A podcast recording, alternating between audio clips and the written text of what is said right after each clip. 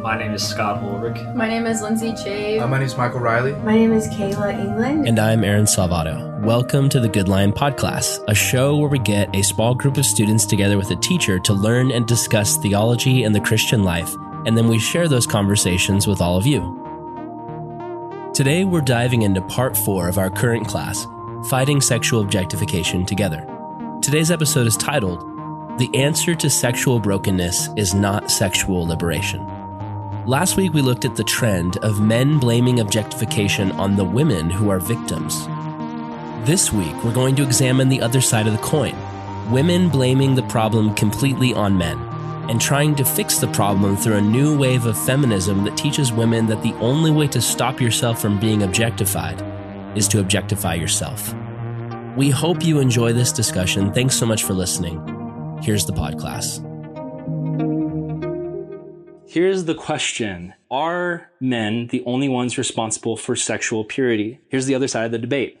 We say, oh, it's all just the men. They're just a bunch of lusting perverts. There's this new wave of feminism that says a girl should be able to wear whatever the heck she wants and not be objectified unless she wants to be. There's been a huge campaign lately called Free the Nipple, um, where people are basically saying if men are allowed to show their breasts, their chest, then shouldn't women be able to? There's nothing sexual about the nipple.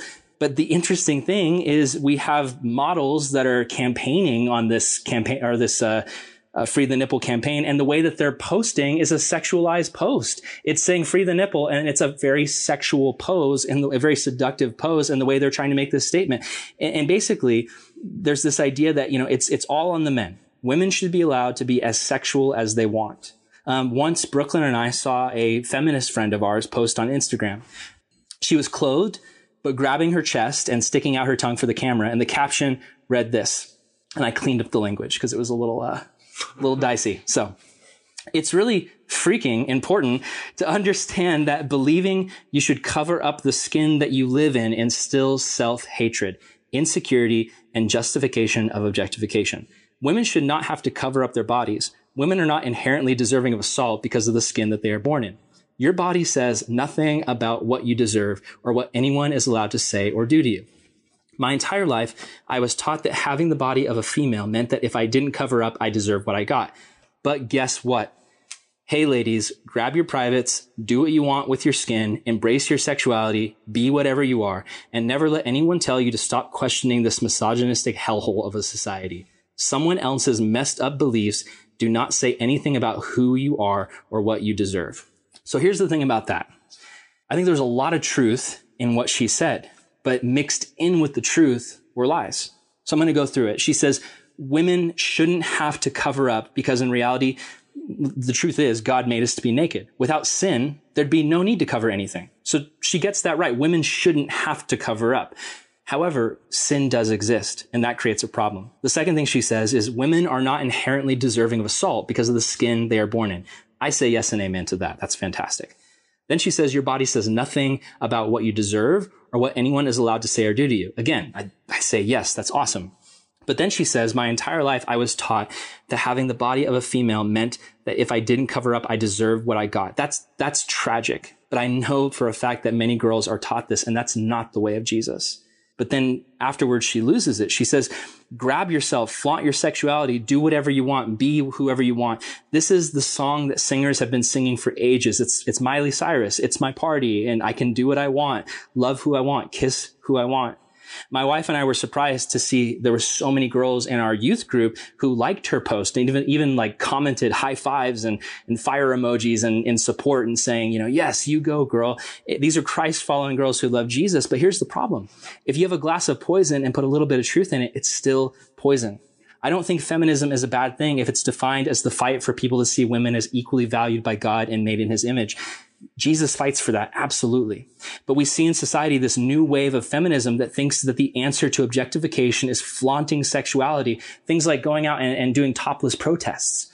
How are we fighting objectification by objectifying ourselves? That's the mentality of a lot of the women in society these days. But here's the problem. That's not a real solution. If anything, it's a defeatist solution. It's women saying, because I'm a woman, I know that this misogynistic society will objectify me no matter what. Therefore, I will objectify myself on my own terms. I will objectify myself before a man can.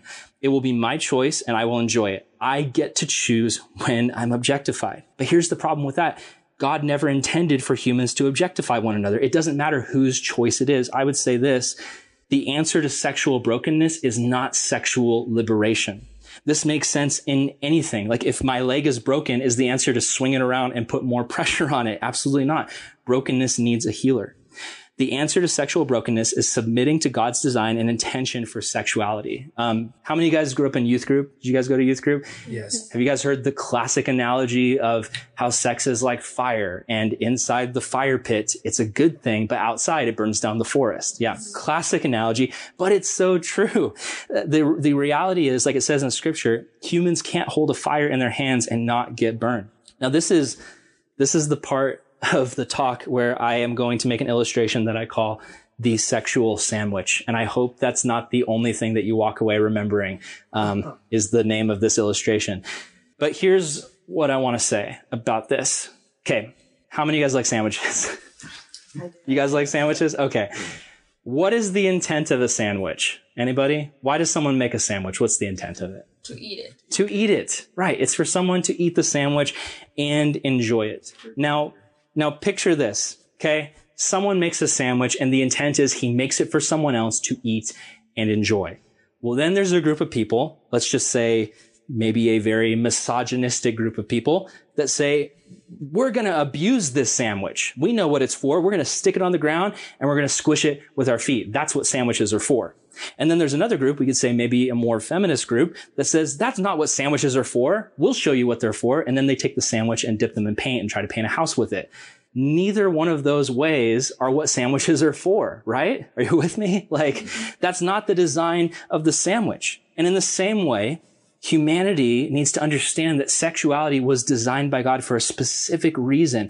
It was designed for marriage. And we have one side that says sexuality is something just for my pleasure. It's just something to be abused. It's just something where I take what I want and I get what I want. And then another side that says, I get to be the master of my own objectification since I can't deny that I'm going to be objectified and I'm just going to objectify myself on my terms whenever I want. It's, it's all wrong. It's all wrong. It's ignoring that sexuality was designed for specific purpose and believing this way and acting this way dishonors the image of God. Let's take a moment to break and discuss any questions on this or any uh, things that you'd like to add to the conversation.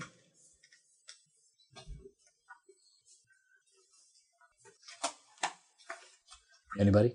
um, a couple things came to my mind, uh, and that's why I pulled out the book that I've been reading. Mm, it's good. Uh, it's called Mere Sexuality by Todd Wilson, mm. and um, in the book he talks about how we are sexed the way that we're sexed as male and female because that is, a, and we're supposed to look at it that way as a blessing from God. Mm.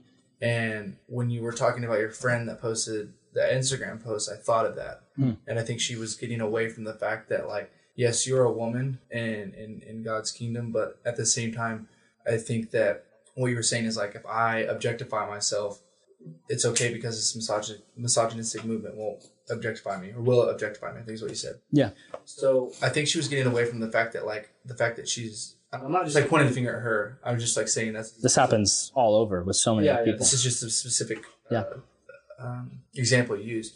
Is that she was getting away from the fact that she is a woman and that is a blessing, and there is something to that, right? Mm. Um, which kind of ties into my second thing in, in the sense you were talking about the sandwich. Yeah.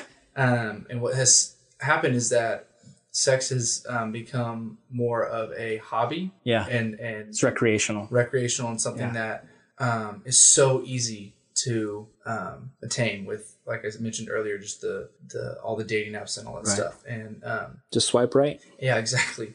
Um, and what has happened is we've gotten away from what sex is actually meant, and it's mm. to unite one person and to procreate. Yeah and to multiply the kingdom of God. Right. And I think until we get back to that point, it's not, it's not, I mean, it's just going to be viewed as recreation. Yeah. And mm. um, that just goes back to sin coming into the world and ruining it. Yeah. Um, Absolutely. Let, let me ask you, uh, ladies here.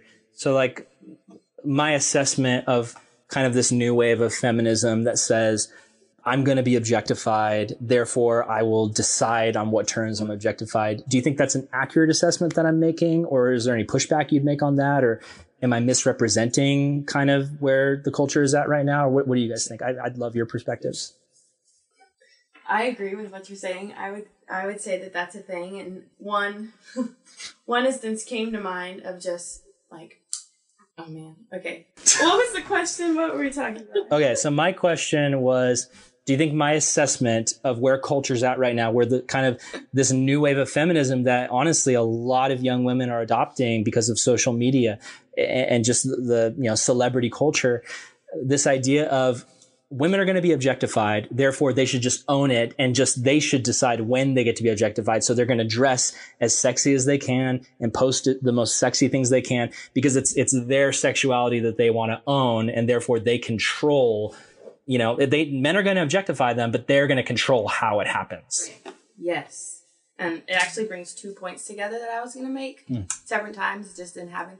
Um, I have an example of a friend that I've uh, noticed a couple times just uh, like fall into um, like she used to hold very very strong beliefs when it came to how she should be treated and how uh, she should be viewed and then just after surrounding herself with men who don't treat her like that she kind of got like she desensitized herself like we were talking about and she started falling into dressing less modest and going to places that weren't as um, safe when it came to the people she was around.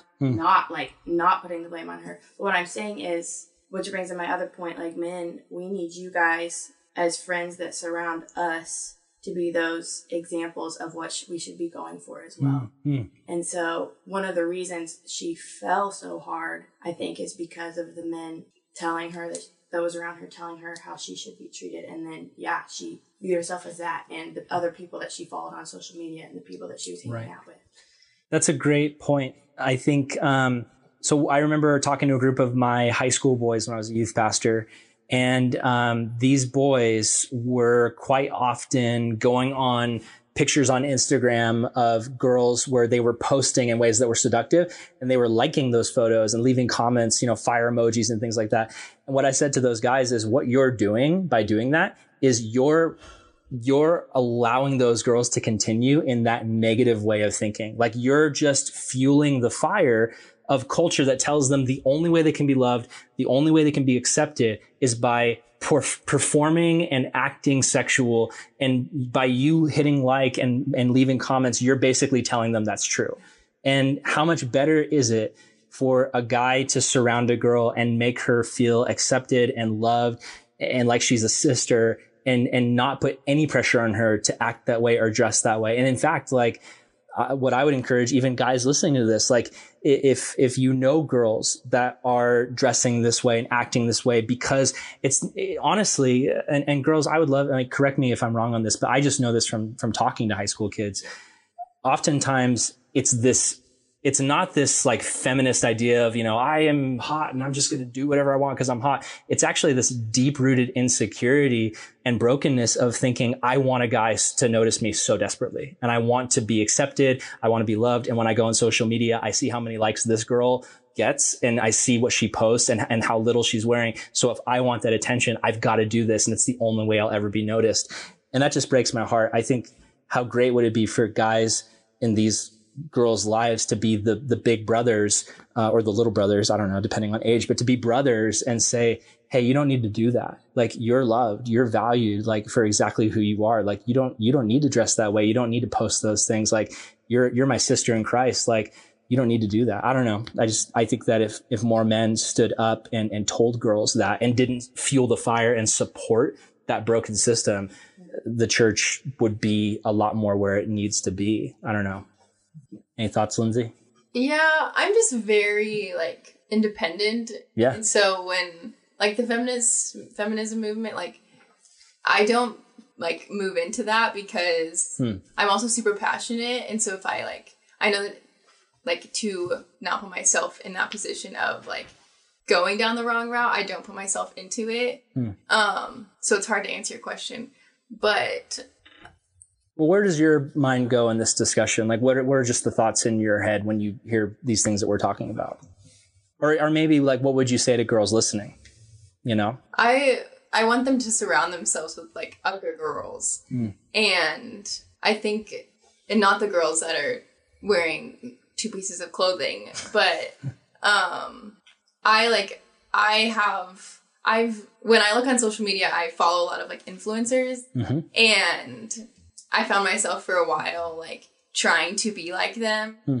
not for the sake of like likes, but just because I thought it was cool. Mm-hmm. And then when I realized I was doing that, I had to like I had to move myself back and stop. Hmm. Um, and but there's also so many of those influencers that are really good influences, Right. and so Right. There's nothing wrong with being an influencer. It's how are you stewarding your influence? Mm-hmm. so I would say like a girl that's I don't even know like just a girl in general that if you surround yourself with girls that have a good mindset of life and of themselves, then they're going to feed into you whether they know you or not hmm. in a positive way. And if you don't abuse the platforms that you have, they will grow yourself and the people around you. No, you're killing it. You're doing great. I love it. Thank you so much. That's that's really good. And I think that you're hitting it on the head like it's about the right kind of influence. Like how are we influencing one another? And every single one of us is able to influence each other in positive ways or negative ways. And just by whether it's guys or girls, like surrounding one another as brothers and sisters and just pointing each other to the things that are good, the things that are true. Like the same thing I say that our community group does, like the way that we all support and love one another, regardless of what we're wearing that day. Like it doesn't affect or impact anything.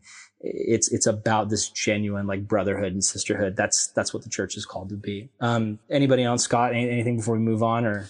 Yeah, I was just to the point of the, I guess the sandwich analogy, and then having you're, you're making to the point of sexual liberation isn't the response to sexual brokenness. Hmm. I kind of th- see it as like almost like sexual liberation being a response. Like some people see sexual sexual liberation being a response to sexual repression Yeah. and they don't even know what brokenness is. Mm-hmm. And the, with going with the sandwich analogy, the the people that paint the sandwich on the wall have never even seen someone eat a sandwich properly. Wow. And so that's what I'm trying to think like going back to I think it was we talked about earlier about the like absolute there's really no absolute truth uh, apart from Jesus. Uh, and so without Jesus in the conversation and like or just the ethics of Jesus being presented like sandwiches be painted on the walls Yeah. stomping on sandwiches no one knows what they're doing if they don't have the influence of Jesus saying having a sacrificial love for other people because we don't get it on our own because we're sinful people so that's that's what I try to like when, when you were saying like I'm sure the the girl that was posting on uh, that made that uh, post probably isn't I, I don't know if she was a Christian or not was she was she Um, at, at one point, she would identify as a Christian, but at, at this point, no. Yeah. Okay, so maybe even even within the church, she may not even has seen a, a proper way to view sexuality. I, I think you're hitting the nail on the head. Like I, a lot of people that I've seen struggle with this, either they didn't have a dad in their life or they had parents who didn't really model like what marriage and, and love even looks like. And there was a lot of brokenness and adultery and that kind of thing. I, I've seen the kids who come from these homes. They're the ones who are the most likely to drift into these negative patterns. yeah, and like no one really knows. Like even me, probably don't. I don't even know the brokenness inside of me. Mm. But to have the to have Jesus kind of tell me that that's kind of what and having the Bible and the New Testament and all those ethics kind of dictate what that is. Mm. That's where that's where you can finally see brokenness healed is through Jesus. Mm. And I think like, It's awesome. Yeah. It's really good. Anybody else? And if not, we'll move on. I have a comment really fast. Go for it. um talking into what scott said and like bringing it back to the story in judges it's mm. like like this went on back in this day because like one of the questions I had I had was like the girls like didn't I was like I was making a statement I was like the girls didn't have a say in what happened Yeah. right because I was asking um but so it's like these girls were so used to this happening that it wasn't anything new to them and Yeah. that still happens today and not i mean in this case like in these cases but also in simple like day-to-day activities Yeah. No, I've seen I've seen so many girls who grew up in like really toxic environments where basically their whole life the whole, the message they got was you're an object and you're only just meant to like make men happy and you need to be like sexy for them and that's like that's your whole role as a woman in the world is just to be that. And the hard thing for what for me as a youth pastor was, you know, I would only get to talk to those kids like maybe one or two hours a week when the rest of the time their school and their families and the TV and social media, that is the message that's being pumped into them 24 seven. So it's even more important why we as Christians need to carry this message to our friends and to our family when we see people acting this way, we need to love them enough to speak out and always in love, always truth and love, never judgment, never, you know, oh, you need to cover up. What's wrong with you? Like, but just like really taking the time to explain to people, you don't need to act this way. I think of, I think of Jesus. The Bible says that he was the friend of sinners and he was known for hanging out with tax collectors and prostitutes. Like that's who he spent his time with. Man, I mean, the Bible doesn't go into detail about what kind of conversations Jesus had with the prostitutes, but I would imagine that it wasn't, you know, man, you just need to straighten up. Like, what are you doing? Prostituting yourself? That's terrible. Like, don't you know that's not what the Torah says? I see Jesus as somebody who's spending time with these people who are just fully immersed in sin, but his mentality is love. And, and, and I could, I mean, just imagine Jesus spending enough time with a prostitute, just sitting down and eating with her at a table with other people and, and, and, showing her love and, and brotherly love. And then to be able to say to her, like, you know, there, there was a prostitute that he did know named Mary to say to her, like, Mary, like, you're so loved and you're so precious and you're so valued by God. You don't need to sell your body on the street. Like, God has so much more for you. Follow me. Like, that's the kind of hard conversations we need to have with our friends. And yeah, they're, they're awkward and they're hard, but I think that the more we can call people out of their darkness and into the light and do it in a way that's loving, like the, the better off we'll be. So just moving on, um, we got to ask the question, how can we, whether we're a guy or a girl, look into our hearts and find the answer to this? We need to ask the question, what kind of culture are we creating with how we're living, seeing, acting, and speaking. So we help shape the culture around us through conversations, social media posts, and even social media likes, how we treat one another.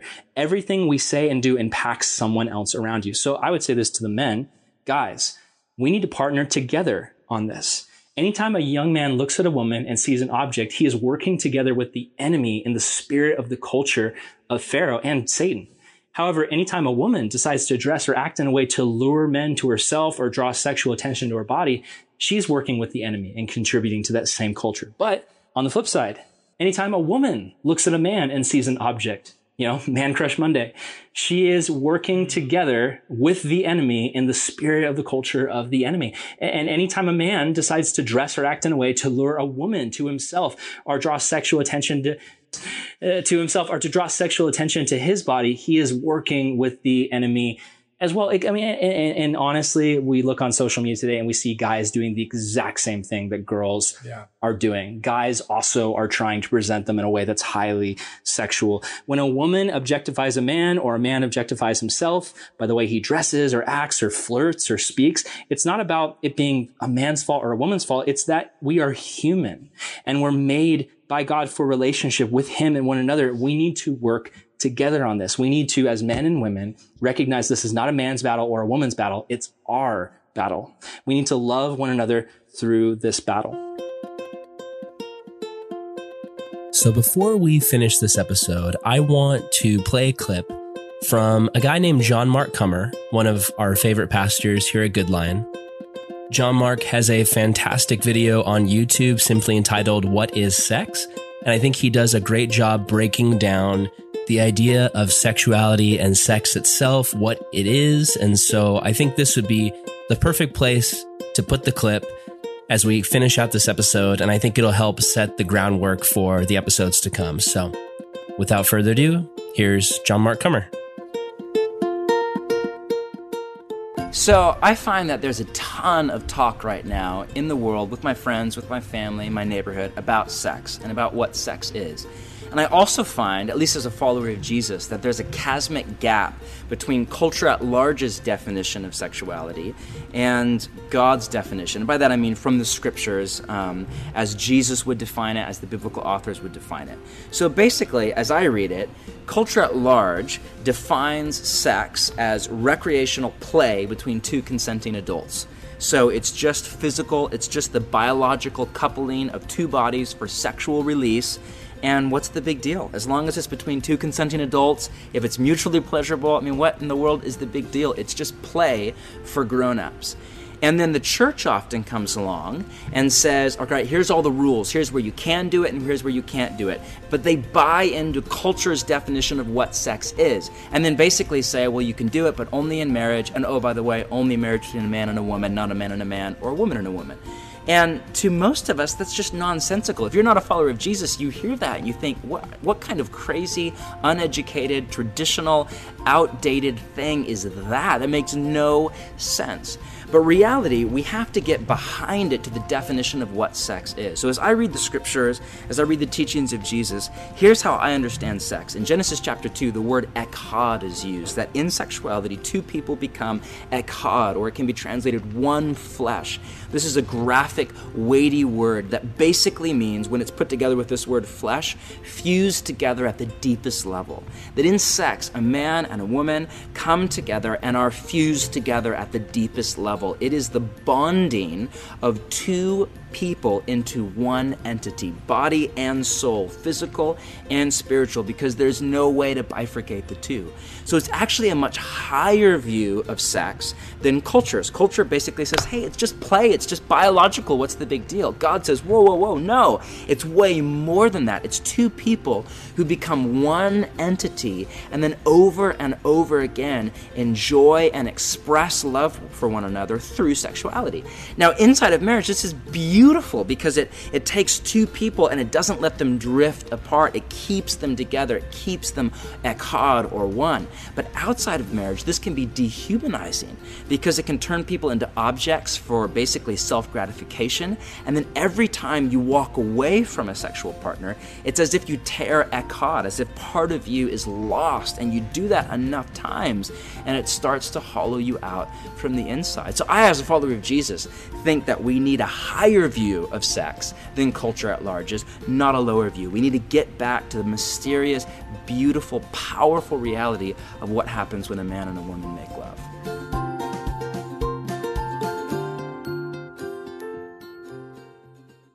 Thanks for listening to episode four of this podcast. We'd like to thank John Mark Comer for his phenomenal work that he's created on the topics of sexuality and relationships. You can find more of this great content in his book and sermon series, both have the same name, Loveology. Stay tuned for next week's episode when we ask the male and female students in the class what can people of the opposite gender do to help their fellow followers of Christ fight objectification?